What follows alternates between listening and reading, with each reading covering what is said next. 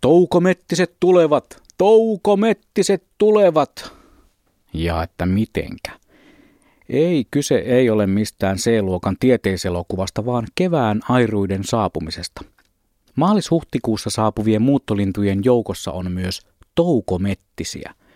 Nykyään ne tosin tunnetaan nimellä sepelkyyhky. Suomalaisten lintujen nimeämiskäytäntö on muuttunut sadan vuoden aikana huimasti.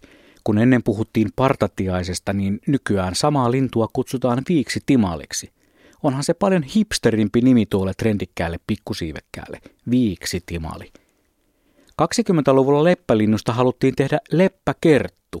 Aivan, leppäkerttu. Kuten kaikki tiedämme, leppäkerttu tarkoittaa nykyään sitä pääosin punamustaa pientä kovakuoriaista, joita Suomestakin löytyy reilut 60 lajia. Lennä, lennä leppäkerttu, lintu tai koppis. No entäs sitten vihreä kerttu? Ei, se ei ole ympäristöorientoitunut TV-stä tuttu meteorologi, vaan lintu sekin. Nimittäin nykyisin sirittäjänä tunnettu lintu oli aikanaan vihreä kerttu. Ja muistattehan varmasti Rauli Baddingin laulun, jossa lauletaan keväiseen metsään menemisestä, kostean sammaleen tuoksusta ja siitä, kuinka tynnörilintu soittaa. Tynnörilinnusta, siis tynnyrilinnusta, tuli myöhemmin tiltaltti, jonka heleät tilt-talt soittua kuulee suomalaisissa metsissä alkukesällä. Nykyiset nimet ovat tietysti jotenkin suuhun sopivampia kuin ne vanhat. Tottumiskysymys luulisin – Tynnyrilintu tai niin kuin Padding laulussaan hoilaa tynnyrilintu kuulostaa mielestäni kyllä mukavammalta kuin tiltaltti. Musiikkipiireissä on muutenkin käytetty lintujen vanhoja nimiä. Marko Haavisto ja Poutahaukat yhtyeen Poutahaukka on nykyään Ampuhaukka. Jos itse osaisin soittaa ja perustaisin bändin, sen nimeksi voisi tulla Juha B. Äntö Pakastiaiset. Pakastiainen oli ennen rakastetun talitiaisemmen nimi. Ja jos yhtyöni suuntaisi myös ulkomaille, sen nimeksi tulisi tietysti Jim B. and the Great Tits. Talitiainen on nääs enkuksi Great Tit. Palataanpa musiikista takaisin lintuihin ja niiden entisiin nimiin.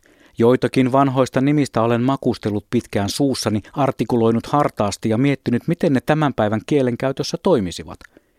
Suosikkilistalleni nousee ehdottomasti mustan kirjava paarmalintu – Toistakaava perässäni.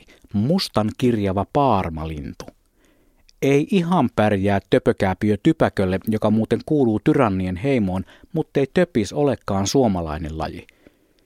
Mustan kirjava paarmalintu sai myöhemmin nimekseen kirjava kärpäsieppo ja jalostui siitä lopulta kirjosiepoksi. Kirjosieppo. Sekin on varsin kaunis linnun nimi, niin kuin on itse lintukin. Mutta ei se kirjoja sieppo, vaan kärpäsiä ja paarmoja, tämä kirjosieppo. Kehitys kehittyy, lintutiedekin menee pitkäjalan askelin eteenpäin ja siivekkäiden ystäviemme nimet muuttuvat. Suomalaisessa luonnossa eivät enää seikkaile valkea tuonen kurki, suippupyrstöinen räiskä, leveänokkainen tiivi, kissa pöllö, jäälintu, kuusanka, lörppösorsa, jura tai tukkanarsku. Ei todellakaan, sillä näille on annettu ihan uudet nimet. No nyt on helmikuu pyristelty jo yli puoleen väliin.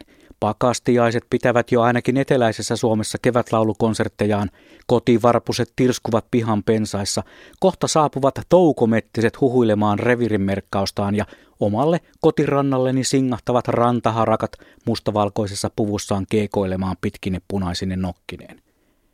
Laitanpa siis Baddingin tynnyrilinnun soimaan ja jään odottelemaan tiltalttia saapuvaksi ja lopetan tämän täysin epätieteellisen pohdiskelun täältä tähän, koska se on mun luonto.